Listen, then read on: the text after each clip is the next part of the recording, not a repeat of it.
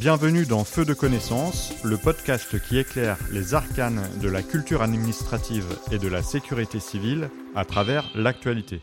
Alors qu'une proposition de loi constitutionnelle vise à supprimer la Cour de justice de la République, Feu de connaissance revient dans cet épisode sur le rôle, la composition et le fonctionnement de cette juridiction française d'exception. À l'issue d'un procès, la Cour de justice de la République a relaxé le ministre de la Justice, Éric Dupont-Moretti, mercredi 29 novembre 2023.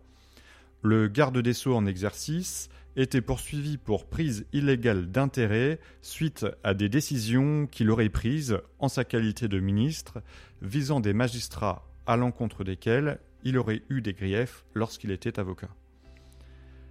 Après François Hollande, Emmanuel Macron a émis la volonté de supprimer cette juridiction française. Cependant, le processus est compliqué. Il faut changer la Constitution, convaincre 60% des parlementaires, les sénateurs et les députés réunis en Congrès, ou convaincre les Français en leur demandant de trancher directement dans un référendum. Le projet du gouvernement serait de soumettre les ministres, pour les actes accomplis dans l'exercice de leurs fonctions, à une juridiction pénale de droit commun, c'est-à-dire une juridiction à compétence générale chargée de statuer sur tout type de litige.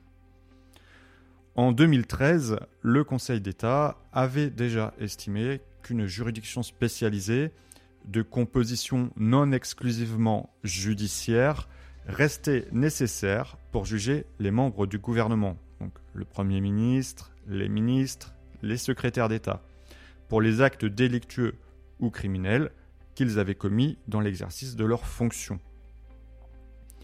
Il est à noter que les infractions commises par des membres du gouvernement qui sont sans lien avec leur politique relèvent, eux, des juridictions pénales de droit commun. Alors la Cour de justice de la République, elle a été créée par une loi constitutionnelle du 27 juillet 1993 et complétée par une loi organique du 23 novembre de la même année. Jusqu'à cette réforme, seul le Parlement avait la faculté d'engager des poursuites à l'encontre des membres du gouvernement devant ce qui s'appelait alors la Haute Cour de justice, composée uniquement de parlementaires élus par chaque assemblée. La Cour de justice de la République est née suite à une crise sanitaire, celle du sang contaminé. La pandémie de Covid-19 a mis en lumière cette juridiction, puisque au moins 71 plaintes visant des membres du gouvernement ont été effectuées pendant cette crise. Elle est composée de 15 juges, 12 parlementaires 6 qui sont élus par l'Assemblée nationale, 6 qui sont élus par le Sénat.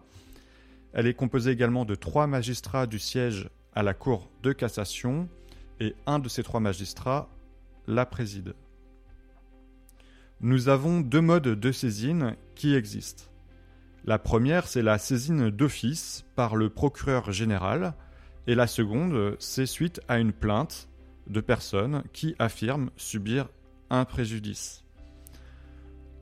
Dans les deux cas, une commission des requêtes, qui est composée de sept magistrats issus de la Cour de cassation, du Conseil d'État et de la Cour des comptes, décide de l'engagement des poursuites. Si l'avis est déclaré conforme, une commission d'instruction qui est composée de trois magistrats de la Cour de cassation procède aux auditions des personnes qui se déclarent victimes et aux auditions des personnes incriminées. Elle décide ou non du renvoi de ces dernières devant la Cour de justice de la République. Enfin, la formation de jugement, qui est composée, comme nous l'avons dit, de trois magistrats et de douze parlementaires, se prononce à la majorité absolue et à bulletin secret sur la culpabilité du prévenu, puis, en cas de culpabilité, sur l'application de la peine infligée. Son arrêt peut faire l'objet d'un pourvoi en cassation.